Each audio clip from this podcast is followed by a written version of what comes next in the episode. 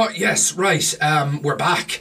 Yes, indeed, it has been a while uh, since the last episode of Plug In and Play. In, in fact, I think, ladies and gentlemen, it's been about six months, um, if truth be told. Uh, what in God's name have we been doing? Well, playing video games. Where, where, where else did you think we were? Um, it has been a while, and I do apologize, but we're back. We're back in tremendous spirit for the Plug In and Play Christmas show of 2022, both talking about your Christmas of past, your Christmas of present, and indeed, like Scrooge being visited by the ghosts on Christmas Eve, we're also looking ahead to your Christmases of the future, or indeed at least to 2023. My name is Wayne Madden, and it is a delight to be back with you again wherever you're listening to this show, be it on Amazon, be it on Spotify, whatever your chosen player is, even if you've just asked Alexa to tune in and play Plug and Play, which I did the other day and got a great thrill when I heard my own voice back at me. So it's absolutely wonderful to be here for your company again. Um, before I introduce uh, my my co-pilot for today's flight through the um, flight through the sound of your mind. You like that as we fly through your ear canal on this amazing journey. Um, in all seriousness, a thanks to New Enterprise Studios based in Southwick and Sunderland for the use and hospitality of their glorious recording space. Uh, this is being recorded in Studio C of New Enterprise Studios, and indeed, they are available for all your filming needs, be that building props, studio space script consultations, filming, editing, whatever you need New Enterprise Studios can help you from script to screen. So, a big thanks to them. Now, for those regular listeners to my show, and I know there are only a few of you because we're still building our um, our legacy, as it were, our repertoire probably is a better word. Um, you will be familiar with my co-pilot for this afternoon, and it is, of course, a wonderful man with whom I had a fantastic conversation previously about well, I suppose you could say online gambling, but certainly gambling within games, and an absolutely fana- a fascinating conversation about the legacy that that poses within video gaming and everything else besides. And um, whether you know him as Implied Lies or whether you know him as Philip Christopher, you know him as a friend to the show. And Philip, you're you're very welcome. Thanks for joining us. Thank you so much for having me on again, Wayne. Uh, yes, you are right. We did talk about gambling last time because we did. Why not have the Northeast lad on to talk about all the addictions and all the, the, problems that are wrong with gaming? Yeah, uh, no, I, uh, I, it was great last time, and I'm happy to be here for this time. Oh well, well, I'm delighted to have you back because it's uh, it's quite a fascinating uh, topic as it was last time when we talked about mobile gambling or gambling within games. I have to confess, at the time, I didn't know a lot about it, and since then, I've been more aware probably than ever because of our conversation. Um, d- d- gaming related, I play a, a, game on my mobile phone called BeatStar, which is uh, kind of like a Guitar Hero hybrid. You tap your thumbs in line with the music, and it's a, a fairly straightforward game. And obviously, like any music game, if they're using songs, licensed tracks by artists that you like, it becomes a more engaging game for you. And the whole point is that for every song that you complete, depending on how well, you'll get stars, and stars advance you to the next level, and so forth and so on. But of course, like a lot of mobile games, there's an incentive that if you wish to give yourself, shall we say, an advantage or a boost, you can purchase gems. Now, some of these, very few of them, are available on a daily basis for free, and the gems help that when you make a mistake in a song, you can you know, pay some gems and just restart and have another go from where you left off. So it's advantageous in a sec in a sense to have the gems. They're also used to unlock content and stuff like that. And it's the same with probably most mobile games. But it's amazing that when I think, you know, uh, this particular game, it releases season passes. So every couple of weeks it'll say, right, season four is up now, and here's the songs that are specific to this very season, and here's the goodies that you can only get as part of that season. So as you're climbing the ladder, you're earning a little bit every day, but if you have a season pass, you also earn the season pass goodies as well. So there's definitely an incentive to pay, I think it's about 12, 13 pound for the season pass. Plus there's the option of maybe, I think recently one of them, I got Don McLean's American Pie. And the only way you could get American Pie in this game was to get this particular season pass. It didn't come up otherwise. So when I look at my back catalogue of what I've spent on this game, and I have to confess I have been spending money, I've I've probably spent over the purpose of a year and a half, I've probably spent about 150 quid on this game alone which sounds as if I have a serious problem, and maybe I do, and that's where I seek your conscience and wise advice, Phil. Okay. Do, do I have a problem? Right, okay. Okay. One. That was a very, very long, long way to Yes. say, do I have a gambling problem? that wasn't my intention, but it, it just start. I, the more I talked about it, the more I thought actually maybe I do have a problem. Uh, but yes, no, no. Uh, one, no, I don't think you have a problem. Is it out of control? Can you not stop spending? Ah, no, no. I Are mean, you, I, I are you just spending rent on it? ah, no, No, no, then you're good. no. So that's, don't spend what you can't afford to lose. That's kind of the whole thing of it. This is true. Um, But, so yes. yes. so in terms of like, wait, it's weird because I'm a social media management student, third year. Yes, yes. And uh, one of the things we do a lot of is marketing and PR, Hmm. and a lot of the what these games do when they get into you to get you to pay for stuff is they use really traditional marketing tactics. Yes. For example, like your American Pie thing there. Yeah. That's a version of FOMO. So fear Okay. fear of missing out. All right. So there's a there's a term for it. Yes. So it's basically you you ba- you just go, hey, look, we know that you you all love this song. So here's the thing: what more than likely they did is they went through like all the classic rock songs Hmm. and went, oh, we know people are gonna like this one. Let's put this one in the battle pa- in the pass. yes. Let's put this one in the season pass. And then if you want it, you're gonna have to give us some money for that that Yes. bad boy. But one of the things they don't ever talk about is the marketing deals they then done behind closed doors to get the rights to those songs.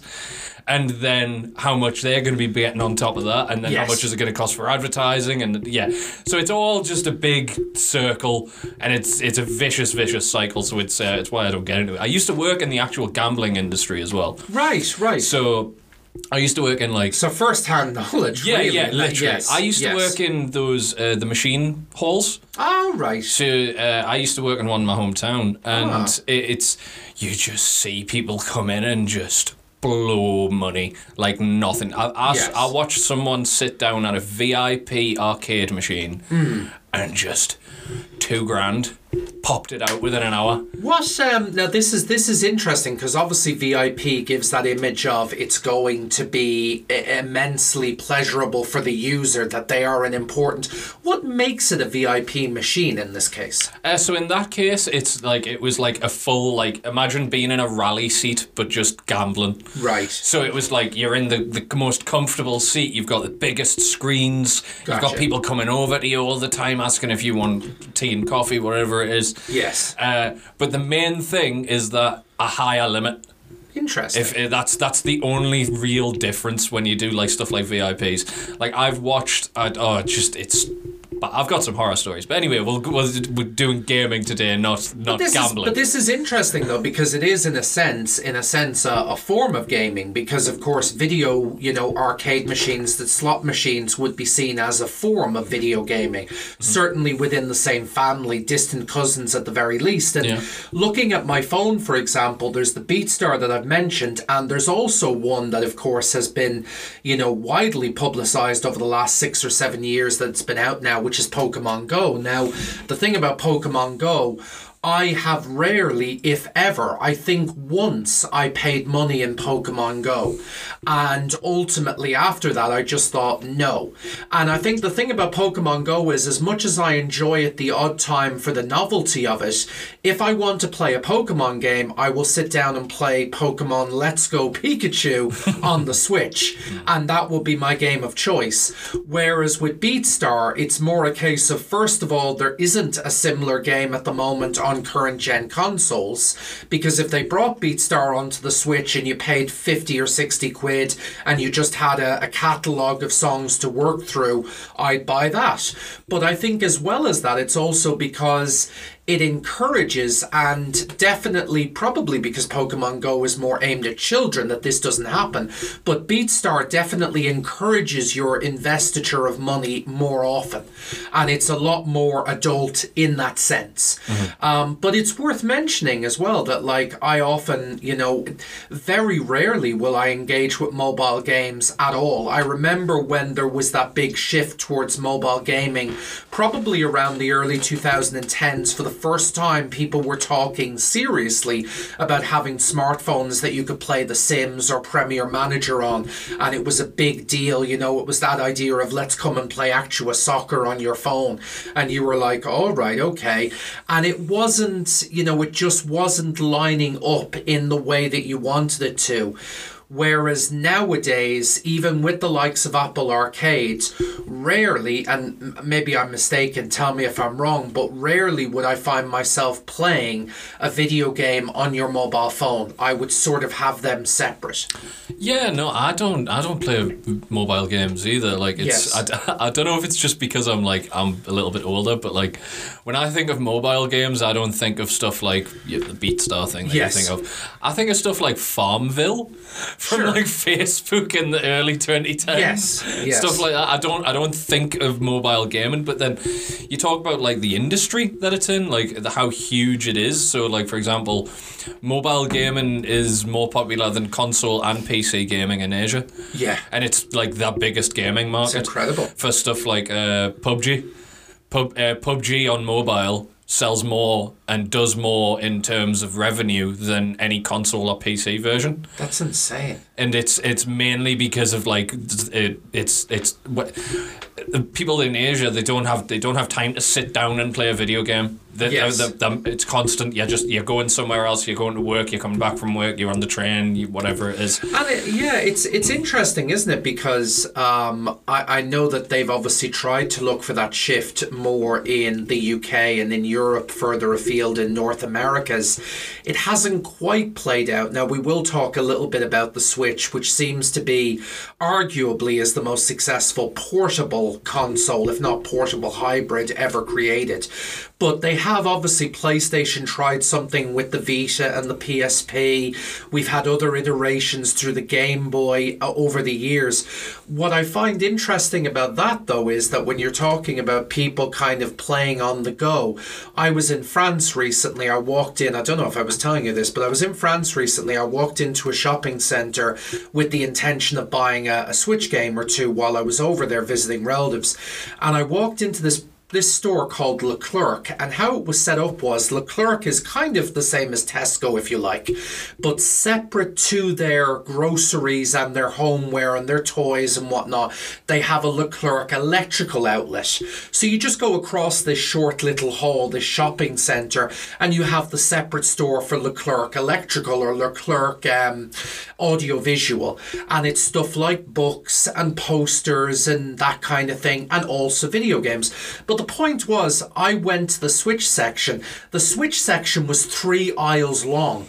The entire back wall of this store was adorned with Switch games. If I walk into a game store in the UK, or if I walk into a Tesco, I'm lucky to get one shelf dedicated to the Switch.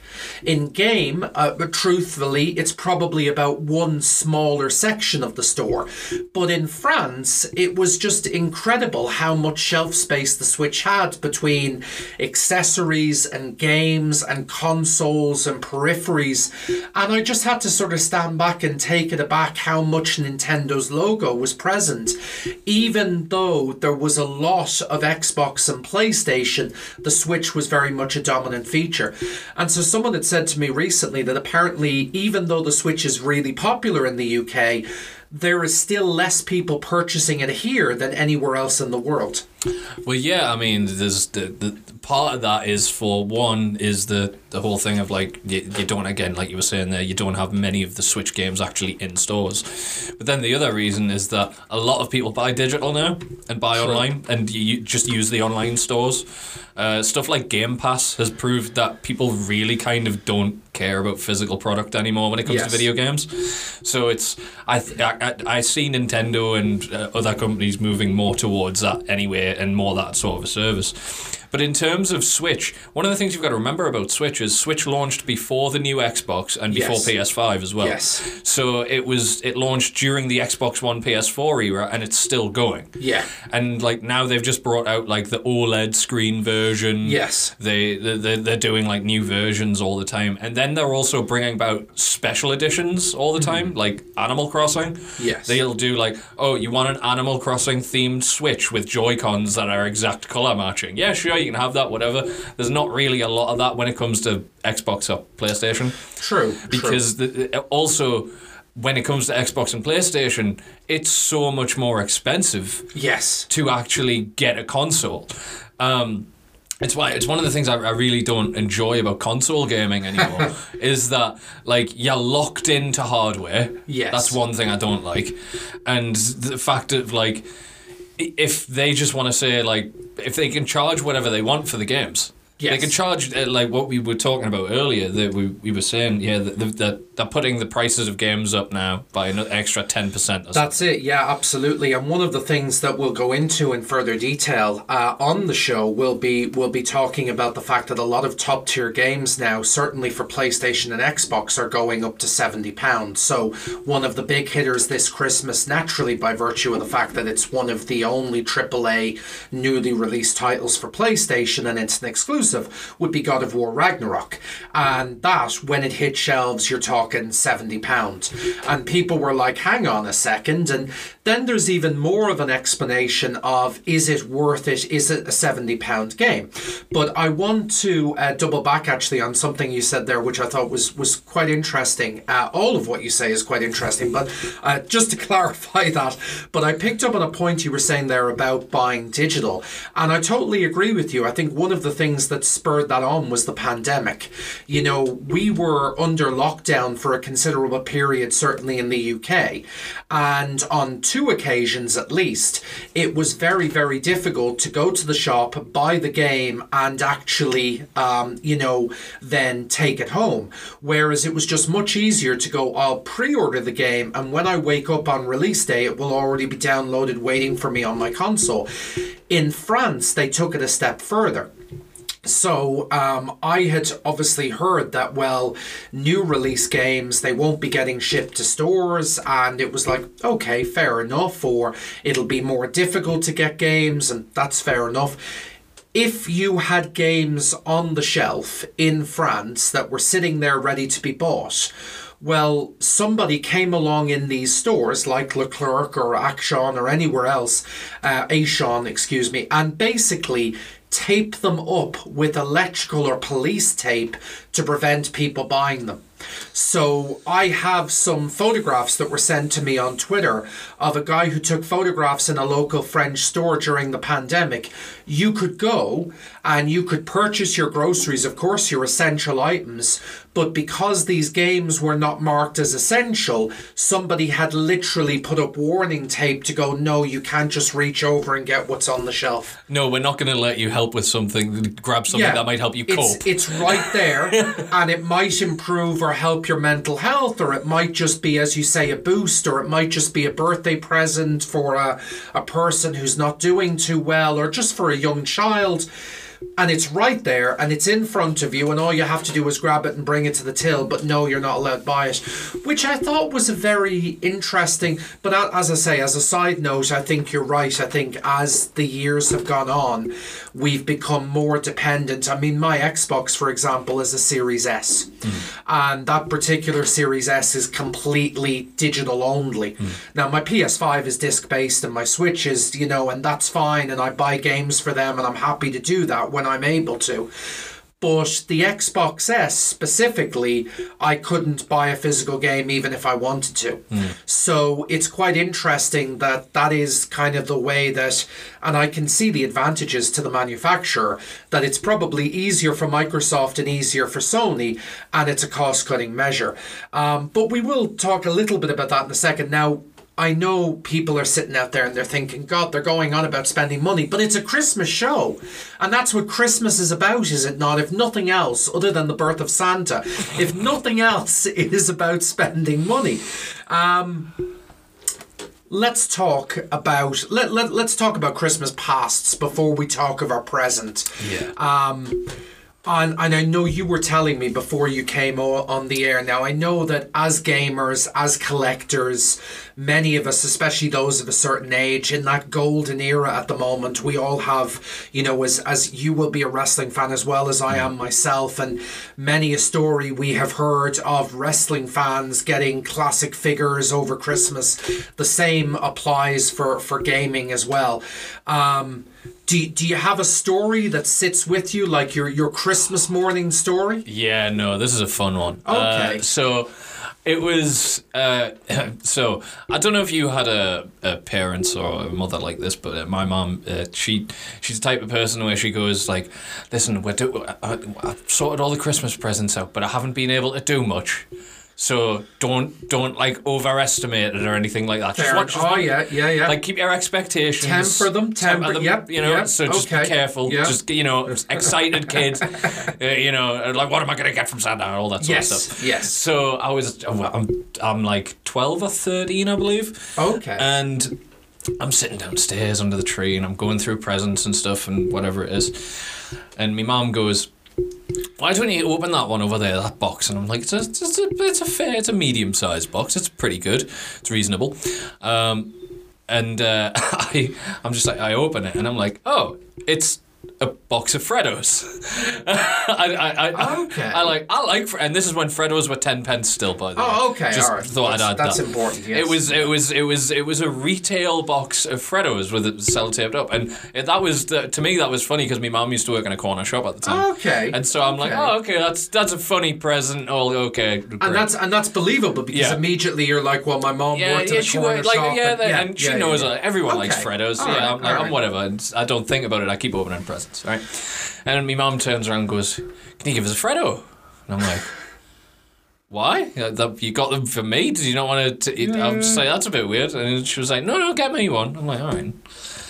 Open the cell tape up. And there was just a PSP inside. Nice, nice. I was so, I was like, you put a PSP in a Freddo box. That's What? that's cool. That's I was cool. like, okay, that's pretty cool. That's actually, you know, that reminds me of something my dad used to do more from my mother. Um, in that he used to buy her gifts, and probably because we were kids, and you know, my dad being the old romantic that he that he was, I think uh, he once bought my mother, let's just say some nightwear. I don't want to embarrass my parents on this podcast, but he bought her something. But actually, I remember distinctively that he'd given it to her in a jigsaw box.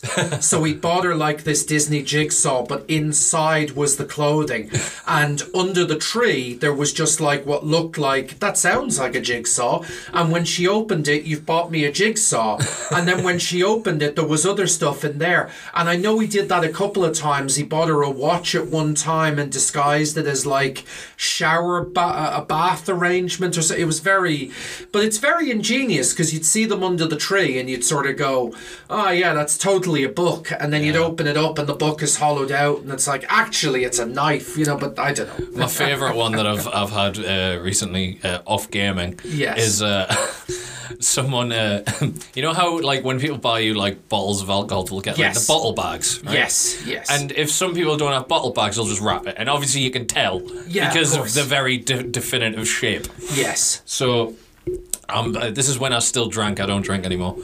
But uh, I uh, there was there was a couple of them un- under like my section of the tree, and I'm like, oh, Yes. cool, that's whatever. Yes. And I just walk over and I'm like, that's a bit lighter than usual. Yes. Like, what's what? What you put in here? Open it up. Socks. I was like, how? How? I went, it looked like a bottle from everywhere outside, and I'm like, what's? And so like that's the type of thing that my my mom would do for Christmas, where she just like hide things in in other different things, and Excellent. it's fun, fun bunch. Oh, it's cool. Um, I, I have I have one very specific gaming memory now. Actually, no, I'm just thinking of it. I have two. So uh, they both actually revolve around my late grandmother because the first one, I was about six or seven. This will tell you my age now, and I got a Sega Game Gear. Ooh, The Game Gear, right? Game now, Gear. now, bearing in mind, I loved the Game Gear, but it took six AA batteries in the early 90s to run, and it ran out of power after about four hours worth of gaming. so I ended up getting this Game Gear, and I loved the thing, but it was a very impractical console for a number of reasons, a very impractical portable. But the other thing I remember, and, and how that relates to my grandmother, is that that Christmas we were visiting her when the actual Game Gear stopped working, you know, so I had to suddenly make conversation with my relatives, which is always a bad idea. Um, but the second one actually is is the um, she passed away in the April, um, bless her, and the December before that, her last Christmas, she visited us at a house that we'd recently moved to, that my family had recently moved to. And I remember specifically she came for Christmas Day. And one of the reasons that I remember that Christmas as well is because I ended up getting a copy of. Do you remember there was a point and click X Files adventure game that they released on the PS1? oh, and you played as like an agent Craig Willmore or something, and you had to solve a case because Mulder and Scully had gone missing. And I got that on that Christmas, and I very distinctively remember again, much like there's a patron here, not wanting to talk to my relatives, being in my own house. And at the time, I think I was about 14 or 15, if I've got the years right. I would have been about 14 going on 15. So as a broody teenager sitting up in my room going, I'm just going to do this myself, and playing the X Files on the PS1. And actually, again, I think it was one of those games where I'd ended up finishing it before the end of Christmas Day. So I started it on Christmas morning and just flew through the entire game, and before I knew it, it was over. But I still have fond memories of that game. I still see it for sale secondhand in CEX and the likes, and I'm still sort of looking fondly, going, I remember you, you know, 1999 Christmas, that's what I was doing. um, which is weird because when you look back at it now, that X Files game was based on a storyline from 1997. So even by the time it was it was out on the PC in around 96 97, even by the time it was ported to the PlayStation by November December 99 when it was released, it was already 2 years out of date. Several of the characters you met through the story had actually died in the show before it gotten to that point. flaming so, but there you go. But but it still remembers. It still remains. I should say. I still remember it as, and it still remains a wonderful Christmas memory. So, in terms of of Christmas past, um, I I mean. I was never one of those cliche kids who like uh, opened up uh, wrapping paper and found a NES and spins round. You know the footage you see of the kid. Although my brother did get an N64 one year for Christmas, and he pretty much he was just at that right age where when he opened it up he lost his mind, and rightly so because with the N64 was a copy of WWF No Mercy oh, which yes. many will attest to being the single greatest wrestling game ever released for a video game console, bar none. Yeah, it's very challenged. Um, is. I uh, you've just reminded me of a story there. Yes. Uh, so I, this was uh, one of the years I was. I had a PS2. I remember that when I was a kid, and uh, we're going. Th- I'm going through stuff, and my brother was living with me at the time, and he's like ten years older than me. So I'm just like whatever. He does his things, and I go to school and whatever whatever I do, right? But one time I come back from school, and he's playing GTA San Andreas, and I'm like, okay. all right, you you never said you were gonna get this. Uh, all right then, but you know that that, that worked. Yes. So he's playing GTA San Andreas, and I'm like, oh, that's so cool. Can I play? And he's like, no, you're not old enough. All this sort of stuff. Blah blah blah blah. And I'm like, yeah, I might be 14, but I want to shoot people in an imaginary place on San Andreas. You know, I wanted to do that, and I'm just like, ah, that's that's never mind. There gets to Christmas Day. Little bit, there's some console stuff there, and I'm like, oh, Yes. I'm probably I'm gonna have some games. Cool, whatever. Open it up. It's the same version of GTA San Andreas that my brother was playing. he found out that my mum bought me it for Christmas and then wanted to play through it in its entirety before I got it. Wow. Wow. I mean that I was like, "Come on, man! Like, you can't even let me play it like on my own. You've got to, you've got to play it first. And I was like, "It was on my console. Like, you played it on my PS2, dude. like, what the hell? Like, you just played it in front of me and you spoiled it all for me anyway." that just you know that that says uh, that says a lot, doesn't it? Really, though, when you think about it, that says a lot. Funny. Yeah. It's funny though. That's a yeah. I mean, I I can see I I can pretty much see that happening in in well, especially where games are that expensive nowadays. I can see that happening in a lot of households where it's like, oh, you've got God, God of War Ragnarok. Yeah, I'll just give that a quick playthrough for a couple of days, and uh, and then we'll we'll parcel it back up again. Um, that said, that said, um, and then when we were talking about digital games earlier, Yeah. and now of course it's quite commonplace that not only can you buy digital content for yourself, you can gift it to someone. Yes. So if you wish, you can go online and buy a game as a gift and have it sent to their email address to like arrive on Christmas morning. You don't even have to do that anymore. You, if you know someone's Steam account, Yes. you can buy the CD key and send it to their account and make sure they don't see it till Christmas Day. Amazing. Like you can do stuff like that now, which is crazy. What a what a world what a world we live in. Um, and speaking of what a world we live in, I was I was looking so I was looking the other day at uh, some you know new uh, gaming revelations. What's happening in the gaming world? And the first thing that caught my eye is that PlayStation have announced that the PSVR 2 will hit shelves on February 22nd, 2023. This indeed will not be digital because this is very much an actual peripheral that you'll need to wear on your head. One thing, however, that took people's breath away was the price tag. So there are two prices for this game. It is the standard price for just the unit on its own. And presumably there'll be some kind of demo disc or code, but that's not even guaranteed. But the standard price for the unit alone is £529.99. That is the recommended retail price in the UK. And there is a caveat to that. You can pay £40 more and pay £569.99, and that will come with a digital code for Horizon's new VR expansion. So the the mountain range, um, I'm not 100% sure what the name of that is, but it's the new Horizon VR expansion. That'll be released alongside as a kind of a launch title for PSVR 2. And that will be your that will be your bundle deal if you want. So it's a bit sort of crazy when you think about it. And, and indeed, a lot of those stores that sell it retail, especially people like Game, they are going to be pushing for the 570 version hand over fist Oh, because yeah. it, it makes no sense to buy it and not at least have one game with it. Um, but the thing is, maybe you're thinking, well, I already have a PS4 uh, smart guy and I have all of these titles. Well, I've got news for you. The PSVR 2 is not backwards compatible.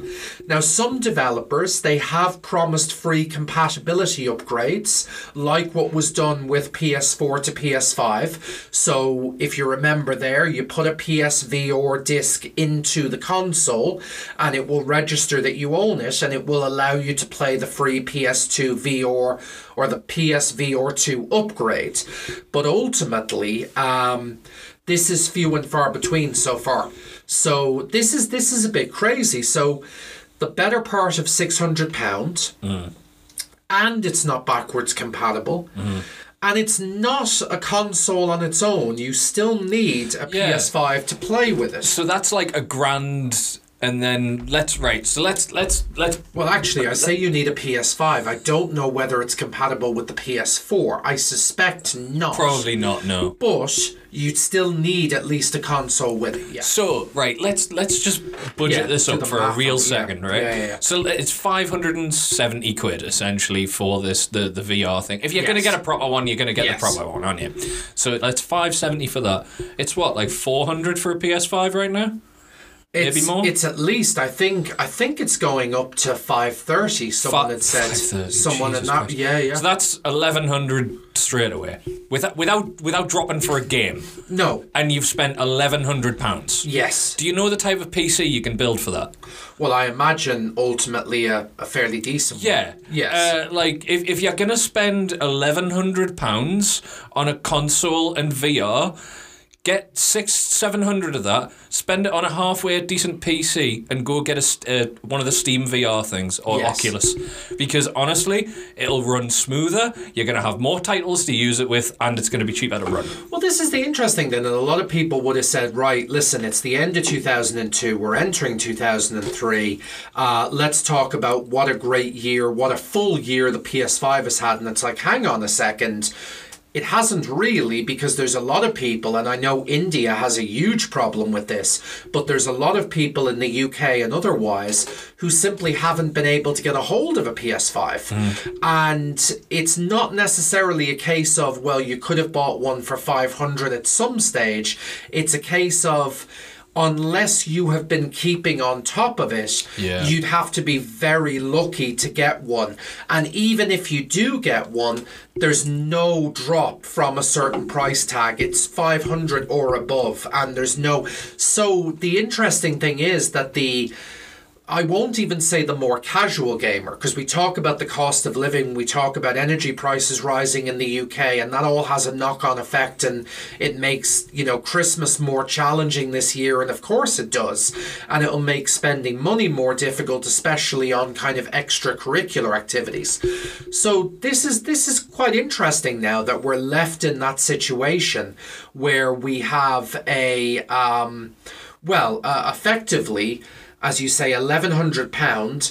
Then, if you want the DualSense PS5 controller, the really good one, that well, I say really good, but the premier one, that's two hundred and ten pound. So Um, And yet, and yet, at the same time, there's very little leeway because you go in and, as we said earlier, you go in and buy a top tier game like God of Ragnarok, or you order it off Amazon, and they're slapping a seventy quid price tag on it. Yeah, I mean, it's part part lot, part of a lot of this is to do with Sony. Uh, Yes. so I don't know if you've seen. Uh, there's been a, a thing recently where Sony has put their price up compared to Microsoft, like an extra five percent. Yes, Like it's yes. it's it easily. So like the same uh, the Call of Duty on Xbox with Microsoft and Call of Call of Duty on PlayStation, you're gonna pay five percent, six percent extra purely because it's on PlayStation. yes. But yeah, you're playing with the same people that also bought it on Xbox. It's interesting, yeah.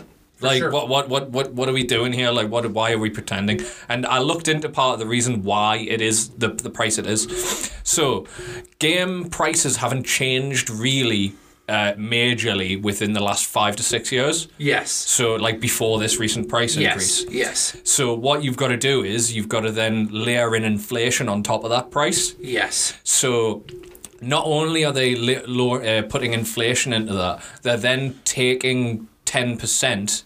Uh, no, they're taking, I think it's like 50 or more for like the price that goes on the PlayStation store. Yes. So when you buy something from the PlayStation store, it goes there's like a direct percentage of it that goes directly to Sony, but that percentage that goes to Sony is way higher than what it is if you were just with Microsoft. Yes. So th- there seems to be a, a gaming wide video game industry problem in terms of price structure.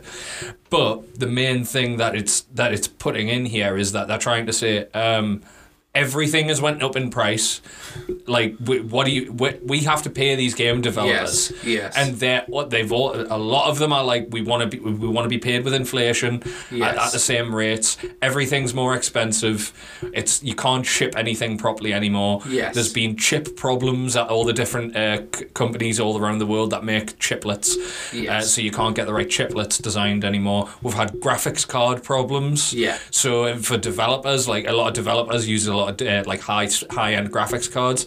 They haven't been able to get their hands on those because of things like scalpers, which is the same as PS5. Yes, yes. So it, you put all of those things in there, and then the price starts to make sense. Yes. But when you just look at price history of gaming, it doesn't make sense. No. So when you ha- you have to look at economics. Oh, you do So, absolutely. but that's yeah. where I think a lot of the gaming like like I mean, sector and circle they're- doesn't do. They're not wrong in one sense, so I won't necessarily condemn them. What I do find rather interesting, and I can't substantiate the source for this, so you, you'd have to do, I'm afraid, listeners, your own research. Um, but my belief is that Sony are indicating that if you want a PS5, uh, you either give in to shortages or you will not have it readily available until at least now the first quarter of 2024. So, what I'm being led to believe is that this is why, when I'm opening the magazines and I bought an issue, there's no official PlayStation magazine anymore. They got rid of that last year. It's now Play. They call it Play. It no longer has the license of being able to call itself official PlayStation magazine. Are you hoping not to get cop- copyright strike? Is that Well, what it is? yeah, yeah, that's what it is. like I want the play in my podcast Well, name. I, I've been reading I've been reading this issue of Play, and there are adverts for upcoming games, mm-hmm. and consistently you're seeing the PS4 logo, and it's amazing that unlike with previous generations where they were very clear about the fact of, let's say PS3 for example, they were very clear, right? Let's release the first Last of Us. That's the swan song from the console. We'll have maybe a FIFA or two more. We'll have a couple of multi-purpose titles, but ultimately, PS3, thanks for your service, off you go. PS4 is still getting AAA releases, very good quality games as far as the release calendar goes, well into 2024. It's not slowing Yeah. in that sense. No, it's not. And part of the reason behind that is because uh, Sony with the PlayStation 4, again, they they they have the issue with chiplets. Yes. Of like getting stuff for the PS5, but you can get older chiplets. Yes. You can get them a lot more easily easier. So you put them straight into a PS4, bang, you've got a load of new PS4s to go out, and you start promoting like. Ex, like yeah. extended PS4 run of like, hey, you can't get a PS5, but the majority of the games that are coming out that you want, they can happen on PS4. Not if you want to play VR too, but you can play them on PS4. Uh, so it's kind of a yeah. You if, if you want to touch anything with VR at the minute, it's you've got to have money. You got you got to have money. I think you do. And I mean, I, I'd heard a story towards the end of 2021. I don't know if you'd heard the same thing, but Sony had sort of given the impression and had been quoted by several news outlets towards the end of 2021 to say that they had ordered over a billion PS4s to be made. So it was a substantial amount of PS4s. Ultimately, most of those, if not any of them, I don't think ended up in the UK market because I don't know anywhere other than the odd sales on Amazon or eBay, I don't know anywhere in the UK where you can go right now retail and go give me a PS4 brand new off the shelf. Yeah, not brand new. No. no, for And, sure. and that's and that's it's interesting that Sony had gone out to say, look, we are ordering all of these PS4s. And I was even thinking in the back of my mind, if I could get a brand new PS4 built new in 2022, yeah, I'll, I'll pick one of those up because mm-hmm. it'll be brand new. Mm. But actually, that never happened in the UK. So whether they've gone to places like India, Indonesia, the Far East, Japan, places where there have already been complaints that they're just not getting PS5 fast enough. Mm. And given the population density in places like India, South Africa, you know, the, those South America, where there are millions of people, millions of potential consumers who are again not getting the games that they need um, in that respect. But it's it's interesting. We're we're now also being told, even though many people who sort of wanted, I mean, I would say if you wanted a PS5 you probably got one unless you just flat out couldn't afford it, which I fully respect. But on the other hand, it, we're still at this sort of we're not sure whether PS5. I certainly don't think it's taken over in any stretch, hmm. but we're now being told not only the PSVR 2, there's now leaks and talk online of the slim version, and specifically a detachable disk drive, hmm. where you'll be able to take out the disk drive and replace it should it become faulty. Well, I mean, yeah, that's that's good, but it's like a little bit too much too late. Like Xbox Yes. has been doing that for years. Like it's it's it it it does feel like it's. Uh, at this point in time, it doesn't feel like a tech limitation. It feels like a behind the scenes limitation somewhere. And it's somebody somewhere has an office that is filled with documents that are all to do with PS5s Yes. and like they, they they obviously just can't move them or they can't do something with them Yes. which is where things like microsoft come in for, for the xbox because it's just like for example the activision blizzard deal that, Yes, that, like yes. do you want to talk about that for a second Absolutely. Uh, Absolutely. the Activision Blizzard deal, for those of you that don't know, uh, Blizzard, who make things like World of Warcraft, Diablo, uh, various things, Overwatch, Overwatch 2, uh, they are looking to be bought out by Microsoft at the moment. Uh, and it's, oh yeah, by the way, I don't know if you saw this. The deal's broke now. It's not happening. it's not happening. It's not happening Okay. anymore.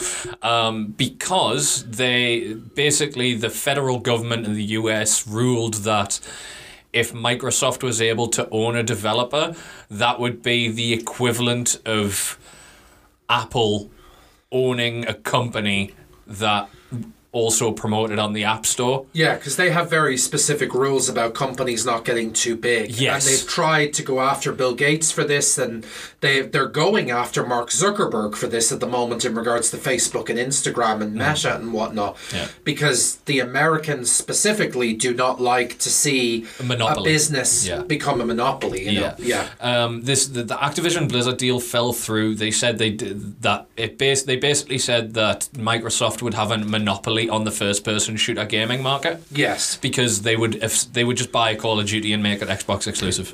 Well, this is interesting that you mentioned about this because I will let you go back to this. I saw the BBC reported only a week and a half ago that they had worked out a 10 year deal with Call of Duty hmm. for Nintendo. Yes. Bearing in mind that Call of Duty hasn't been on any Nintendo console since 2013, hmm. but they'd worked out a deal, and then the argument was hey, Sony, come and sit at the table with us and talk about this. Hmm.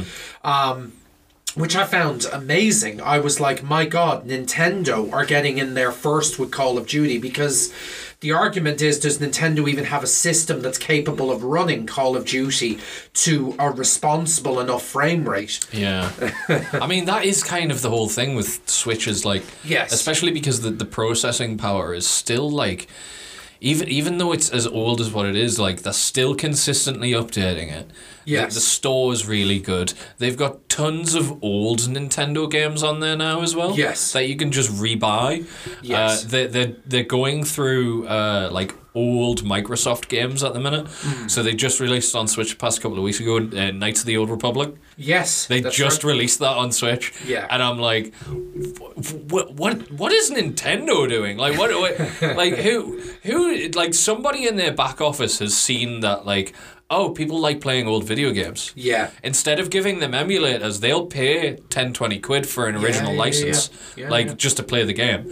So, in, instead of doing that, but it's, Nintendo is good for getting onto the Call of Duty. They purely, if you just look at the Call of Duty market alone, how big it is, it makes so much sense for them to jump on board. Yes. But uh, more than likely, what they would do if I if I was them, be, purely because of the processing power of the Switch, I would go with like a last gen Call of Duty. I wouldn't even stay up to date. It would just be like it releases like. Uh, That so if they, like you got the latest one, Warzone Two or whatever it is, don't put the Warzone Two one on Switch. Wait like six months till it's optimized properly. Yes. And then just release the old one, really, and then let let people play that, and then a couple of months later, once it's optimized, you release it and patch it. Hmm. But yeah, no, it's it it does make sense for Nintendo to go into the Call of Duty franchise because it's just it makes a lot of sense. But Nintendo have been doing some super sketchy stuff recently. I don't know if you've seen that. yeah, I mean, uh, yeah, yeah. they always do sketchy stuff. Yeah. But this sketchy stuff, I particularly don't like uh, because they're messing with players now. Hmm. Uh, so this is to do with the Smash Bros. tournaments. yes. Have you yes. seen this? Yeah, yeah, yeah. Uh, so for those of you that don't know, uh, there's a bunch of Super Smash Brothers World tournaments in things like America, um, and Nintendo is now trying to put like a hard stop to all of the tournaments and saying they're not like officially licensed, but they were giving out licenses and now they've just stopped, and they're trying to say that oh, oh you're not allowed to run these tournaments because they're not licensed. Like they weren't licensed ten years ago and we still ran them. What are you talking Yes. about? we're still going to run them. And there's a, a couple of these promoters that have been scared off now because of the someone sending it. But the thing is, they haven't even sent a cease and desist. It's not like they're using official Nintendo logos. No. They're just like, hey. You like Smash? Are you good at Smash Smash tournament? Come play. Let's see if you're the Yeah. best. That's it. And it's yeah, it's it's no, it's quite fascinating because uh, no, they're they're just. You'd wonder kind of what the argument is because if Nintendo are going to set up their own tournaments or bring back the golden cartridge, if you could imagine that, mm. like if Nintendo were going to do that again, then let them do it. Mm. But you know, don't come in and go, hey, that group of people who get together and will buy the next Smash that we release and love the current one and all have switches because of Smash and all that. Stop playing Smash. Yeah. And you know, and Nintendo is pretty much scaring away consumers. Well, yeah, that's it's. I mean, it's even like they'll they'll play like Smash Melee, which is an older game. Like it's Yes. not even on Switch. Like it's Yes. on. I think it's on N N sixty four. I think it's like one of the Smashes that's on N sixty four that's really popular. Yes. But because they they're not making any money from it. And they feel like that IP's being stolen. They're like, no, get rid of them. And like, uh, idiots. These are fans. Yeah. And they will keep paying money as long like you could have an official Nintendo setup there Yeah, and just be yeah. like, oh, you you like that Smash? Oh, we've got like loads of stickers. Here's some extra stuff. There's do you want to buy characters? Whatever it is. Like all they would have to do is stuff something like that. But instead, they're going out of their way, and it's now become a bad PR issue. Hmm. So again, marketing and PR come from. So I can spot a right. PR That's issue you from a mile away. You know what? That's it's it's worth it's worth talking about, and indeed we will we will talk about Switch for 2023 in just a second because it reminds me of a story that I'd actually forgotten about before before you raised that point there. Uh, have you seen the thing recently about the PlayStation Store? So there was a, a user within the UK who was taking legal action against Sony, and the reason they're doing this is because they say that it's unfair that the only way you can purchase digital content is through the PlayStation Store. Yeah. That it's against the competition and markets effectively, or the equivalent, the US Competition Market Authority, the equivalent. Um, they they they feel that if this case is successful, it could open up similar legal produce against the likes of Nintendo and Xbox. And so you would log on, so you would log on to your Switch or your Xbox or your PlayStation. Uh, or even onto your PC, but then PC doesn't have this problem because, as well as kind of Steam, there are other places the digital codes are, are maybe available Oh, from yeah, in that yeah, yeah. respect. So in this case, it's the equivalent of logging on to your PlayStation and having two stores and Hmm. going, do I want the official store or do I want this third party app? And this, which I think is absolutely vital because it will force developers, it will force gamers, it will force everyone to have to have a rethink. Hmm. And then, of course, competition creates and breeds success for the consumer mm-hmm. as opposed to there just being one select winner and nintendo is like 50 pound for animal crossing like, Exactly. but it's been out three 50 pound for animal crossing Yeah, I mean, like Final Fantasy VII when they did the remaster. Have you seen Yes. it? Still sixty quid. yes i have What? It's on PC. It's still sixty quid as well. Yes, I, that yes. makes zero sense to me. and i mean it, it makes even less sense to me as well that that game is still an exclusive to PS4 and PS5 because I understand the logic in one sense, but I'm like, there are so many people on Xbox and Switch who would be begging for the idea of playing that game. Maybe not Switch, um, because, and I'll talk a bit about Crisis Core that I've been playing on the Switch, but in terms of Final Fantasy VII, the remake itself, it would be amazing to see that on Xbox. It's like Dead Rising. Dead Rising 4 came out, Xbox One exclusive, major big thing that Christmas. Everyone was going mad. And literally a year later, right, PlayStation have it, let's get going. Yeah. And nobody suffered. And if anything, the winners were the developers who made money for their game and the gamers who enjoyed their game and happily paid for it.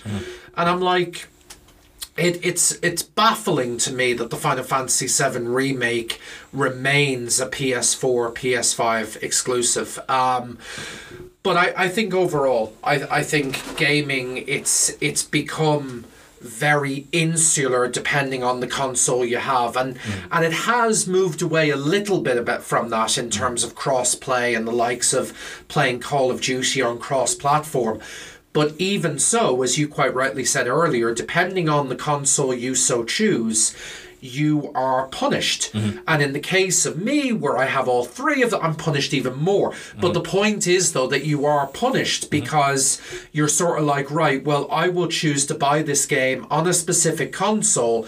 But I have to accept the consequences of that, mm-hmm. be they limitations. It's never, well, this is the superior way, because they should all be superior ways, and mm-hmm. there shouldn't be such a massive limitation. But I mean, like you you want to talk about like exclusivity and all that sort of stuff, like taking things out. Like mm. when when I was a kid in school, I used to, I hung around with people that all had PlayStations, and then I didn't get a PlayStation. I got an Xbox 360 one year, and none of them wanted to play Xbox or anything like that. So I had to find new people to play Xbox stuff with, and they all played Halo 3. yes, So I was like, oh, that's only on Xbox, so they can't play it anyway. Yes. Those th those other people that didn't want me to play PlayStation with them.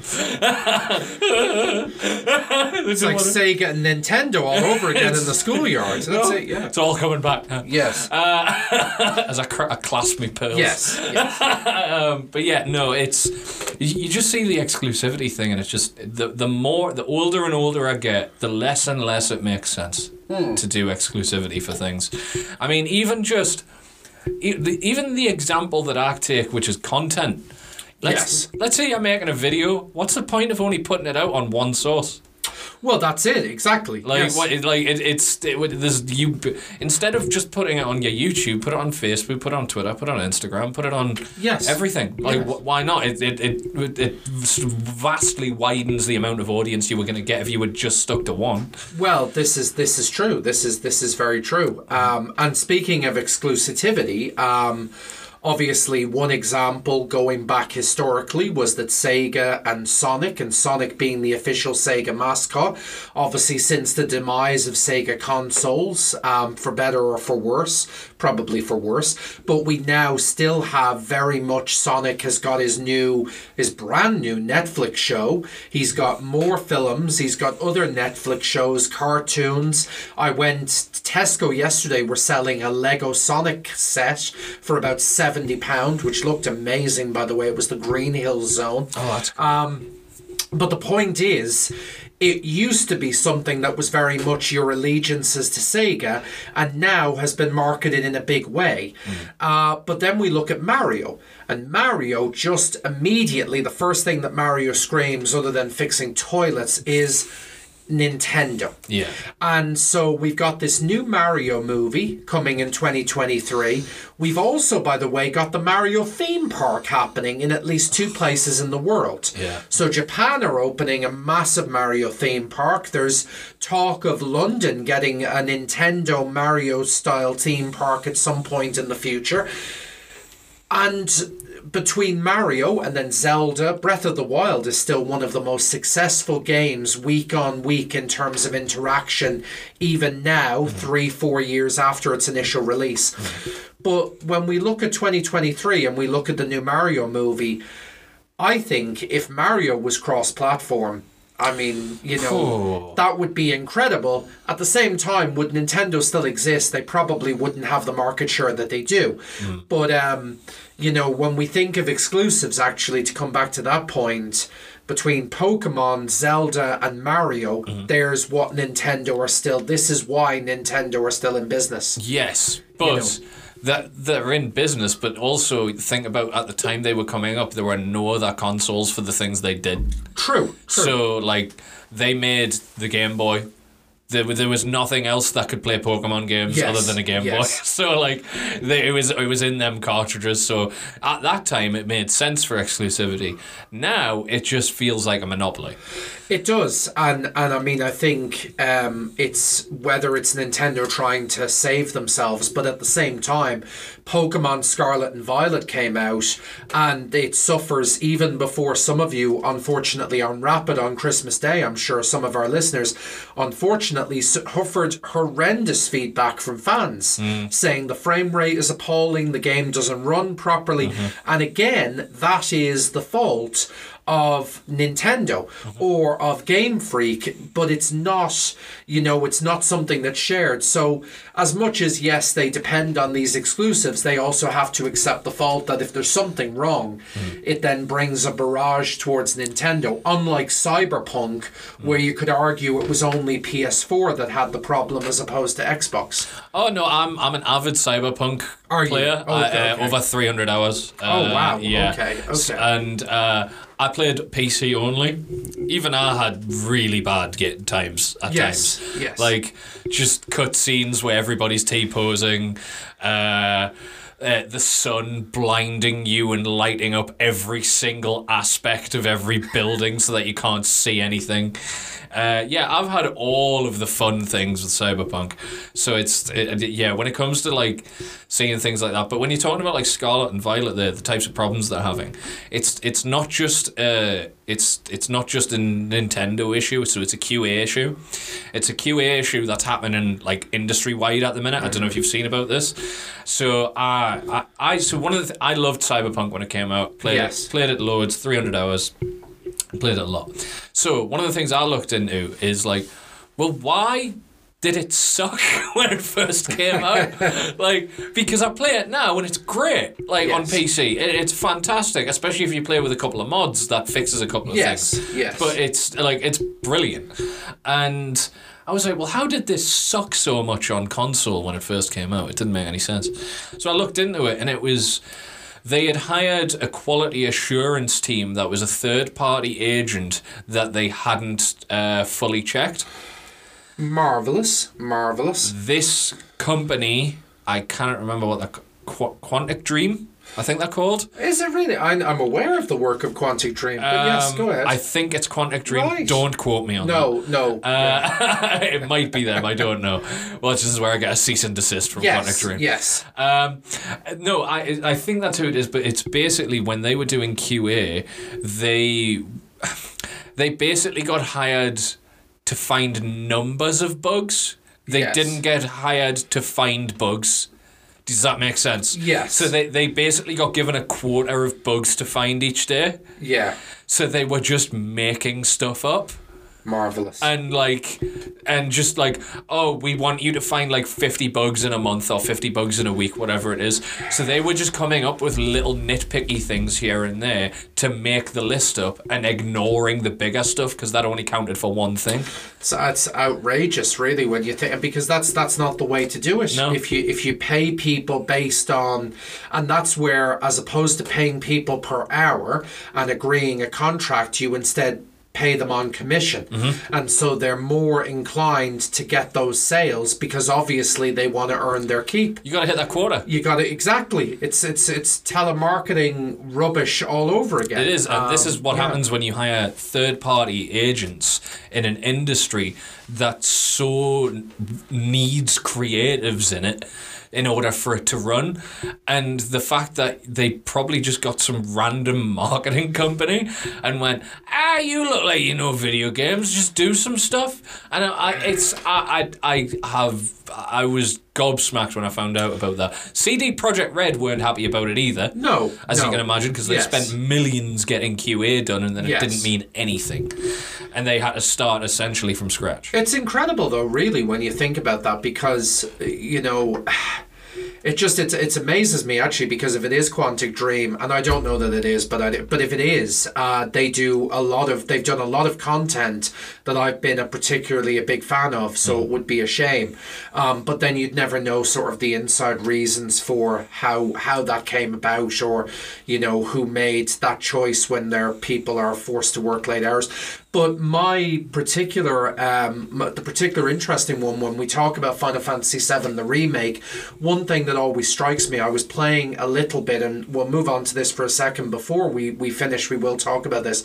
But um, I was playing a little bit of the original Final Fantasy VII ported to Xbox Oh, yeah. recently. And perish the thought that when you released a game in the mid 90s for the PlayStation, it was finished on release day and it was that kind of like that just doesn't happen these days it just No. Doesn't ever happen whereas whether that's because of marketing or qa or late deadlines or taking advantage of the situation or pushing it to the last minute. But ultimately when you released a game like Metal Gear Solid on the PS1, mm. that game was the perfection it was from the moment it left the factory floor mm-hmm. because it was there in your hand and nobody was going to beam down loads of data to fix any problems. That's what I was just going to say Yes. there. They didn't have day one patches. No, That was no. the thing, so it had to be done It had, yeah, Because yeah. You, you, you're not going to be able to update it. Yes. Like, that was the whole thing. That was part of the reason why DLC used to exist. Do you know that? yes. Yeah, yes. I was going to say, Yeah, like, yeah, for users that don't know, DLC used to exist to patch games. Oh, yeah, to, like, indeed. make it better and fix And stuff. they'd be doing this. They'd be doing this sometimes subversively in secret. It would be like, yeah, well, things will, you know, things will go better if you download the update. And it's like, I don't want to pay for the DLC. Don't worry about that. It's free. Yeah. And you get a lovely little skin for your character. And it's like, why is this skin for my character half the size of the game? I don't worry about that. It's a, it's a big skin. It's detailed. We swear it's not caching. Yeah, that's it. We, we, we swear there's there's nothing going on here. Um, but that's but th- this is it. It's like when a game was out, it was out, and that was it. And it's even nowadays, it's still the real thing there. Whereas you know, uh, and to talk about what I've been playing recently, which which we often talk about on this show, um, Final Fantasy VII Crisis Core for the Switch Nice. um, which I'm about about four hours into that at the moment. I've not. I've been playing a little bit of the main story. I played it years ago on the PSP. Actually, the funny thing is. Crisis Core, which is the prequel to Final Fantasy VII, mm-hmm. which came out as an exclusive for the PSP back in 2007 2008. When it originally came out, it was one of the few games that I actually bought from Japan because it was out six months earlier in Japan than it was in England, and I was Nice. that obsessed of wanting to play it. So I got a guide where a guy had translated Japanese into English just so I could play through the game in Japanese. and I still remember it making a, a semblance of sense. Okay. But ultimately, it was just about me being able to see the visuals and being, oh my god, this is amazing. Hmm. And then when it came out in English, obviously it made a lot, a little bit more sense, but hmm. it didn't actually detract all that much. Hmm. But I've been playing the what what Square Enix are calling a remaster, but they've built it from the ground up Okay. based on the Final Fantasy VII remake universe, and they've they're using the same artwork and styles. Hmm. I've been playing that on the Switch purposely because I just love the fact that this game is available on the Switch full stop. Um, but I love the fact that it's not exclusive to PlayStation. And then also um, Justin Roiland from Rick and Morty. Oh, yeah. His new game, which isn't exclusive to Xbox and Windows, which is not on PlayStation or Switch, is called High on Life Ah, yeah. and it is It looks fun. absolutely hilarious. And basically, for those listeners who don't know, it's on Game Pass. Yeah. Day one, it was on Game Pass. For those of you who don't know, listeners, what you do is you wander around with a gun shooting aliens who have taken over Earth. And the guns themselves are creatures called Gatlians. And they have this symbiotic relationship where you basically squeeze them and they're like blowing their nose or something, but it's firing the gun. And so each of the four characters, you have four guns in the game, and each of them have all these different little quirks. But as you'd expect from anything from Justin Roiland, the humor is phenomenal. It's amazing. It is. It is. I mean, even to basically get the opportunity to go on Twitch and watch someone else playing it. Yeah. It's one of those games where it's worth it.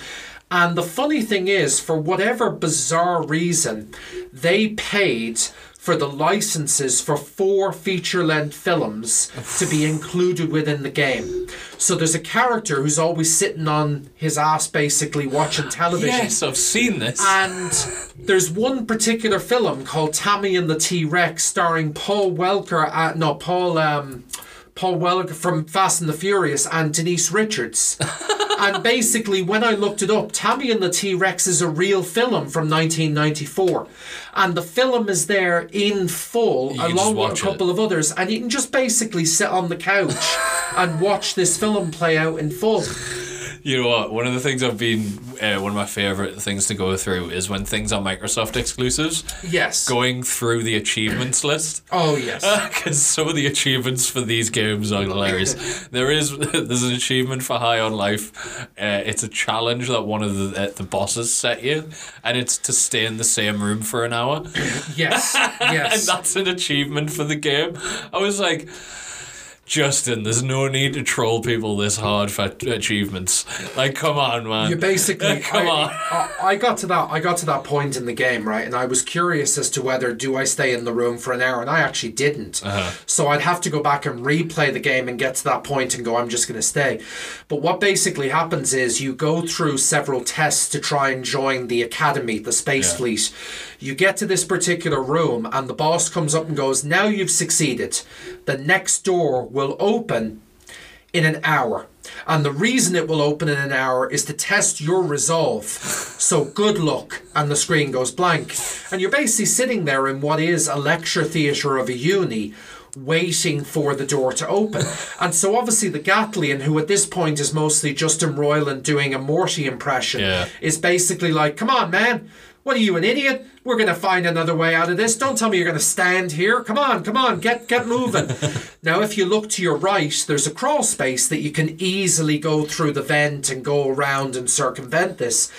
If you continue to stay there, apparently after the hour, the door fails to open, and the character is like, Yeah, yeah.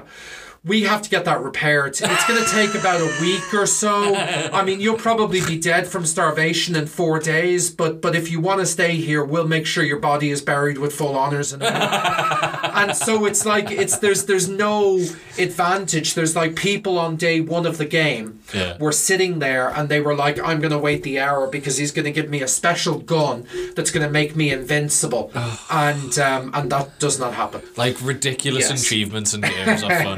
like in uh, I think it's Final Fantasy fourteen, the one where you you have the car. Oh yeah, I think Yeah. that's fourteen or fifteen. yeah, yes. fourteen, I think it is. And there's there's a there's an achievement for it's uh, a giant.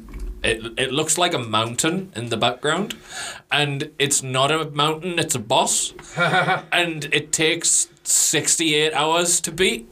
Amazing. like and and there is an achievement to do it but you can just go level one and try like you can level one it you can like straight from the beginning you can get out of the car and go straight to it and f- start fighting it and it'll be a 70 hour boss battle for you yes. and it's like that's insane like i love it when stuff like that happens but it's very rare that it happens in western games Yes. which yes. is uh, you know a shame but yeah it is cool stuff So what have uh, what have you been playing yourself recently? Is there anything that, that you've been playing recently that caught your eye? Well, um, see, uh, the thing is, I've been like trying to keep up with what's going on in the gaming industry. I don't play a lot of games because I, I I'm, I'm third year at the minute, so I'm, Yes, I'm kind of yes. all over the place when it comes to that. Um, I've been, I'll be honest, I I hammer Cyberpunk at the minute Nice. because it's just there's a few different things that are happening with that. Uh, we've got a DLC, the final DLC coming out for it soon called Phantom Liberty, Okay. which is going to have like a nice new story for the main character V. Uh, which is going to be fun, and we're going to have the final update, which is 1.7, which is basically bringing all those DLCs and all the extra updates and vehicle combat. And one of the things I've really enjoyed about Cyberpunk I've uh, I almost wrote an essay on this, by the way, so uh, I can talk about That's this for a right, while. yes. Uh, so one of the things I enjoy about the cyberpunk community is specifically the modding community, because it's it's rare. Apart from like older games, to find a modding community that is so accepted by a developer, yes. like you'll find sometimes there's like people that like there's certain developers that just no don't ever deal with mods on our games. If we find if we find you doing mods we're, we're gonna cancel the game or we're gonna do something like that. There's a bunch of them that are really weird.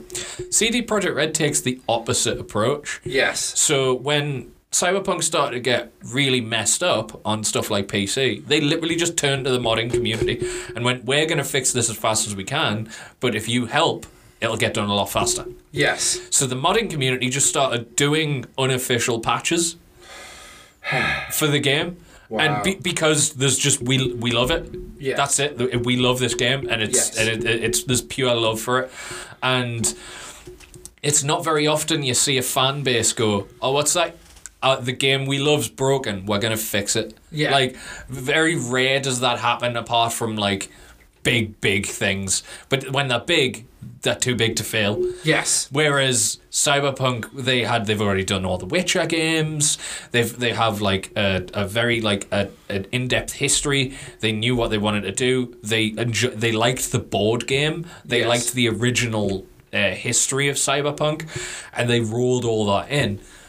But even with all that, because of one thing that let them down, but the community just went, no, no, no, you've you've done the majority of the legwork. We'll do the rest. Yes. And then CD Projekt Red are working directly with the modding community. Have literally just said, all mods are official. You can do whatever you want. Use whatever mods you want. Open to everything. Do do what do whatever you wish. But then what they're doing is mods that make sense. They're adopting and putting them in the new patches, and then hmm. paying the modders. So they're paying people that are fixing their game and patching it unofficially that to make it official. Yes. And I'm like, that's so cool to see a company work so in depth with that that that. The, to see a company work in depth with that community, Yes. like to just to just completely go, like because they could have done, like they could have just abandoned the project. Hmm. They could have done that. Like they, they they kind of had every right to go. Well, the QA is done now. We can't do anything. That's Yes. just the best. just we're not going to do this again. But because they knew that the fan base was there, they just came back with it, and I was like. That, that kind of amazed me in the sense of like I think that this game is probably going to be around for a while like Skyrim. Yes. You know, like how Skyrim, there's people who've been modding it for years and Oh, they just yeah, keep yeah, playing yeah. it and keep playing it. To me, that's what Cyberpunk is now. It's like that new version of like. Well, I mean, it, it reminds me of something like Grand Theft Auto, which at one time you could say the PS2 had four Grand Theft Autos, and now Grand Theft Auto, you know, six or Grand Theft, yeah, Grand Theft Auto six has had like three PS consoles or three PlayStations, hmm. and it's it's just remarkable that the timeline of this keeps going. I, I was speaking to uh, to a young man in one of my classes recently who has an Xbox Series X, and I was asking him what he played, and he was like, "I've only got the one game, and it's Grand Theft Auto 6. And I was like, "You play nothing else?" And he was like, "W- "Why is there a need to?" Yeah. And from his point of view, that was that was as happy as it was going to be. Was that that was the community, and and I think when there's something like that, there's no real emphasis or need almost to bring in something else, like with Skyrim, possibly like with Cyberpunk. It's so self-sustaining mm-hmm. that it will just continue to have its own lineage. Mm-hmm. And who knows? Maybe in ten years' time, people will still be playing Cyberpunk regularly. Well, you know? they have announced that they're going to be doing a new Cyberpunk project. Yes. which is so cool, and I'm, I'm I can't wait for that because the so the one of the, another one of the reasons why Cyberpunk didn't work, they developed their own game engine to do it instead of using Unreal. They used a thing called the Red Engine, which is Ooh. just their see their own game builder, and it's it didn't really work correctly and didn't convert properly. Interesting. Which is what so that next Cyberpunk project they're using Unreal Five, Unreal Engine Five, so it, it should be smooth as butter for everything now. So I, I I'm pretty pretty excited for the new Cyberpunk. That's it. That's another one. That Unreal Engine really changed the game. And again, again, High on Life is Mm. is again all Unreal Engine. And when you see the copyright of sort of 1998 to present, Mm. you sort of go, wow, you know. And in much the same way as years ago, the Quake 3 engine changed the game for so much, Mm-hmm. um, you know, in that respect. But it's it's definitely uh, definitely well worth uh, keeping an eye on. Mm. And there's lots of stuff happening, um, which sort of sort of tail end brings us towards the the end of of the show. Um, yeah. Is it the end of the show? I It is. I- I- how long's it been? It, it has been it has been almost it has been almost an hour and twenty minutes, and we Flippin' normally I know time has flown by, and we we know our time is dragged. In case you're like, has it really been only an hour and twenty minutes? The thing is, though, folks, like first of all, I'm aware that a lot of you guys will not sit there as much as you love my voice, as much as you love Phil's voice. You maybe not sit there and listen to us for three hours. The other thing as well is I think that it's been a show of great content and great quality, if I do say so myself. And I also feel that, especially this time of the year, we will be looking to have more shows and we'll be looking to have a lot more in 2023. So we will definitely, definitely be looking to do that, to have more engagement and uh, and and to kind of have more episodes for a start. Because as I say, it was never my intention for it to go what about six seven months since the last time I did an episode, which is uh, which is completely wrong. There we go. So that's me hitting myself, by the way, not me hitting Philip. I just Don't worry, listeners. He, do, he doesn't smack me around too much. That's right. The guests are unharmed. Yeah, not too much. Not too much. The Not guests are much. unharmed. Um, but yes, so I, I would first of all, uh, again, I'd like to thank New Enterprise Studios for the use of their recording studio, Studio C, and indeed they're based in Southwick and Sunderland in England. You'll find them on the website, on social medias, and all that, and you can have a look at, at all the facilities that they do in terms of production and planning and programming, everything really from script to screen um, in that respect. Um, and and of course to, to thank Philip and for giving up his time and whatnot. But uh, any any particular parting words? Anything further to mention? Um, well, thank you very much for having me on, first of all. Um, uh, for those listening, uh, happy 2023. I'm sure it is probably something by that now. Or is this getting released? Um, I'm, I'm hoping to have it out by this week, the Okay. week that's being Well, recorded. so in all theory, I hope you're all having yes, a yes. fantastic Christmas, and I hope you all have a, a fantastic New Year 2023. Follow me on all social media at at Implied Lies on Instagram, Facebook, Twitter, uh, all the fun stuff, YouTube, all that sort of stuff as Indeed. well on there. Excellent. Um, I have nothing really more to say except thank you so much for your time, as always, listener. And uh, thank you for, for getting in touch. You see how I said listener is that there is only one solitary list. And they are the person who knows what's wrong with every single show. No, thank you so much for listening in, and it's an absolute pleasure. And I hope to see you soon uh, again, and to, uh, if not see you, at least to speak to you and uh, get in touch with the show. Feel free to send us a message at any stage if you can find us. We'd love to hear your feedback and your commentary, and uh, we're always delighted to, to hear more from you. I have no great words of wisdom except to say good night, take care, all the best, bye bye.